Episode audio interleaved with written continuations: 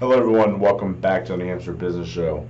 My name is Chris Pastrana, and today we're here with Erin Newhart of E Studio Events. How's it going? Uh, It's great. Thanks so much for having me, Chris. Absolutely. So, tell me about yourself in the business. Yeah. So um, I'm Erin Newhart, um, and I own E Studio Events. I um, I assist organizations on a mission to reach their live event goals. So that could be community building, it could be fundraising, it could be um, really anything that that goes into a live event. Mhm. And um, I've really harnessed my 15 years of um, nonprofit and corporate event planning experience to be Yeah. able to bring that to people. So, Cool. Because I've done a couple events just Yeah. here, and that can be it's challenging. People don't realize like, oh, I want to throw an event together, and then depending on the scope of that, that can be a lot of work. yeah, it absolutely can be. It's definitely something that I love the details and I love the logistics. That's my favorite part of events to plan. And so, looking at all of the different pieces, I it comes naturally to me. And so that's one of the things that I look to do for my clients is to alleviate that stress and pressure that it might they may face because of all of those logistical pieces. Um, and and a lot of people are doing live events right now. They want to host an event, they want to build their community, or they want to be able to reach their audience. And a lot of people don't realize how much goes into that. And so that's what I'm hoping to help provide. Very Yeah. cool. So, someone reaches out to you and they're like, I want to host an event. Mm-hmm. You know, how does the process kind of flow from there? Because, like I said, there can be a lot of different things. Absolutely. So I think first and foremost, it's uh, kind of identifying what the scope of the event is. And so I'd have a conversation with somebody about what they're hoping to do in terms of their goals. Every event has a different set of goals. Um, like I said, it could be fundraising numbers, or it could be an attendance number, or it could be um, what people leave with afterwards in terms of information or um, next steps. And so those are really important for people to identify and to be able to um, articulate before we even go into planning something.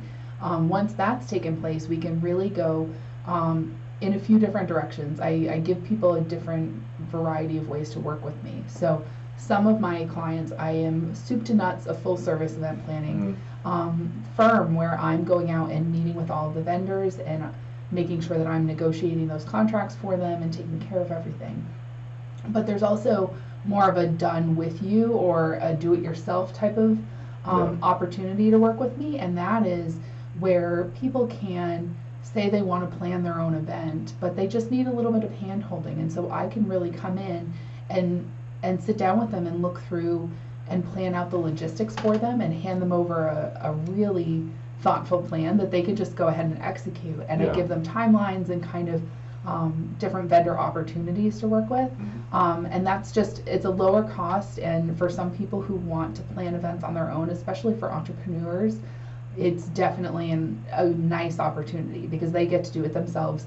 But they also get the peace of mind knowing that I've helped them kind of craft what that experience looks like for them. Yeah. So, how, what are the scale of the events usually run? Yeah, um, Because like I said, I've run a few that were, you know, 60, 70 people show up. Sure. You know, it's a good little event. yeah, But the ones we have planned in the future are considerably Much larger. larger. Like, how do you, yeah. how, how does that typically work for you? Absolutely. So I've done everything from a three to five thousand person event down to a very intimate setting of 18 to 20 people around a Mhm. dinner table. So it really depends on what you're looking to get out of it. And I would say that um, in terms of those larger scale events, that really takes a lot of um, it. It takes a lot of collaboration. So. I'm not doing it myself.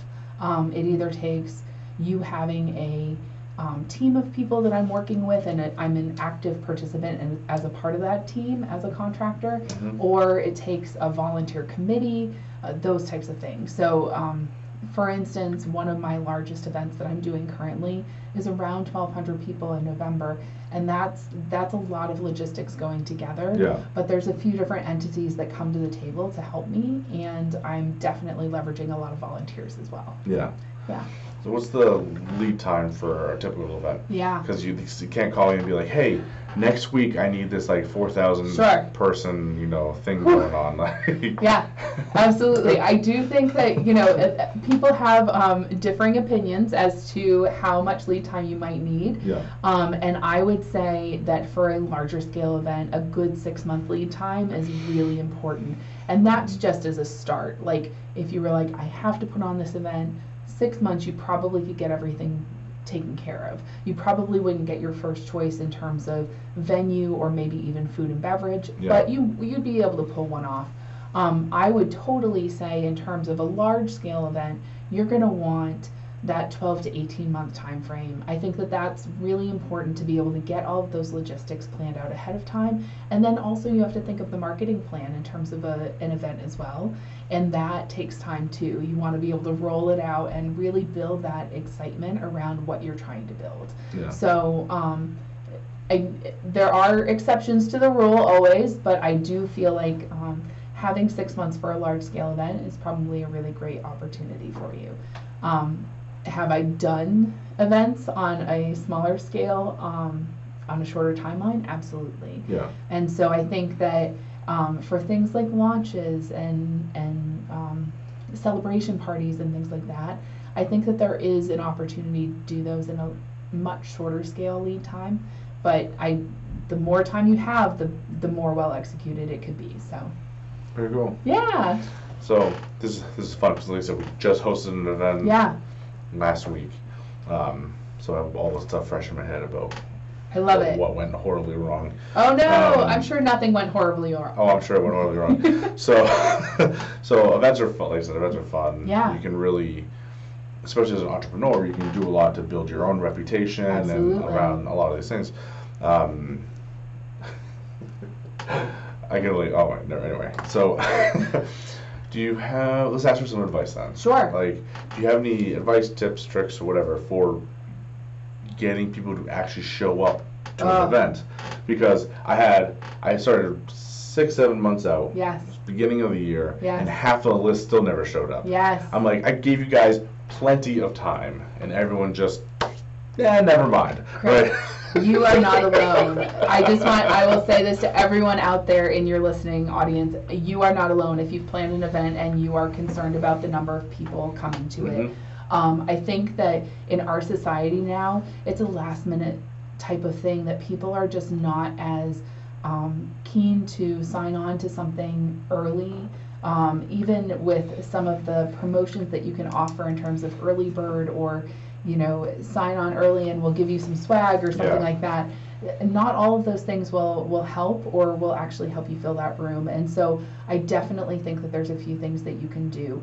Um, first of all, don't get scared if two weeks out from the event you haven't filled your event yet yeah.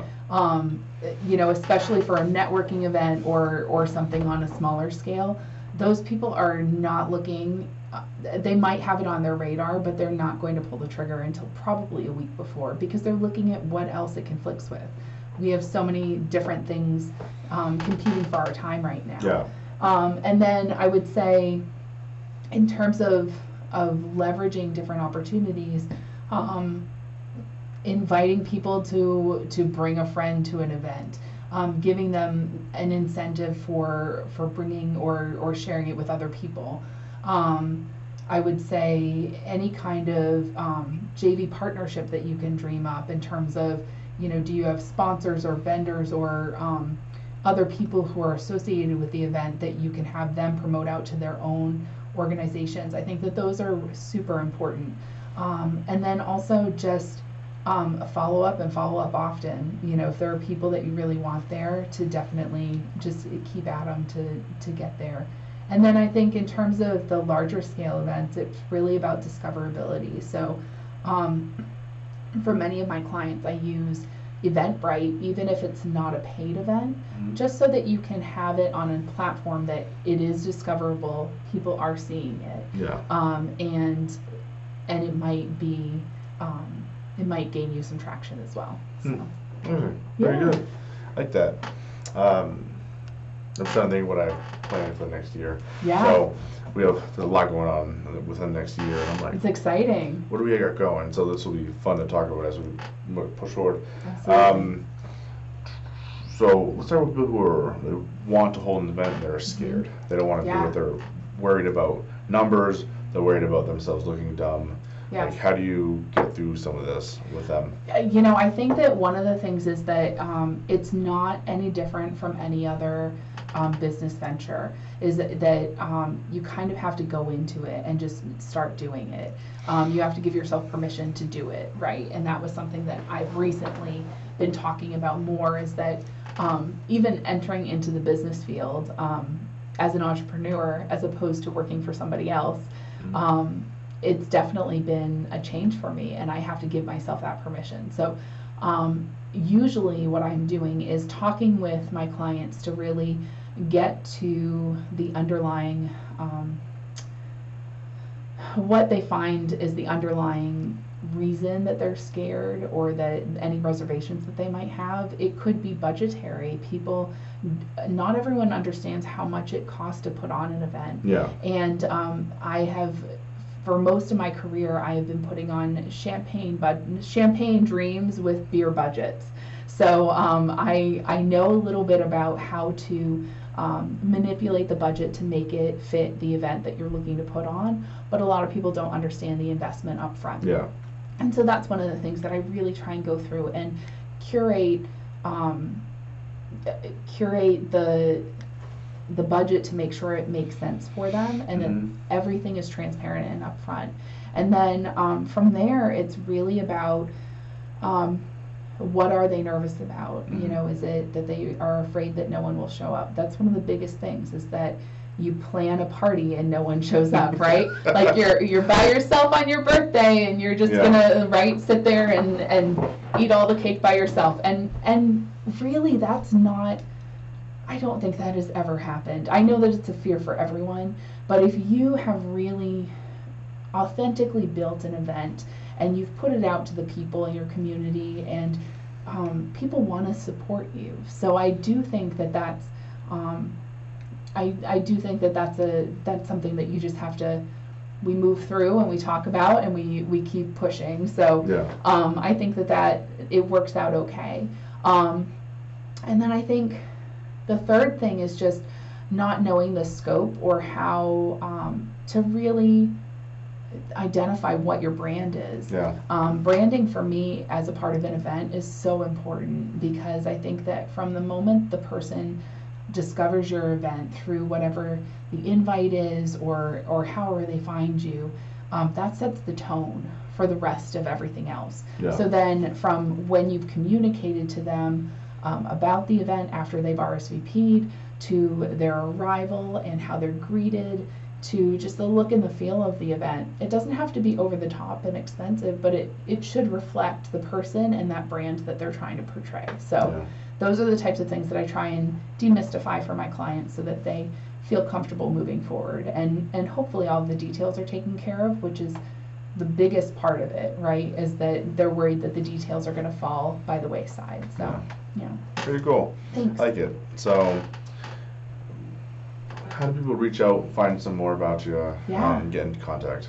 Yeah, um, you can totally reach me um, by going to www.estudio.events, or you can find me on um, on Facebook, LinkedIn, um, or Instagram. But Facebook and LinkedIn are probably the best at Erin Newhart. Um, and I'm happy to chat with anyone about opportunities to work with you. Cool. Awesome. Well, thanks so much for joining me. Thank you fun. for having me. Awesome. Yeah. So everybody, reach out definitely if you need help planning an event because those are always enjoyable. Um, so everyone, be good. Have a great day, and we'll see you next time. So, thanks.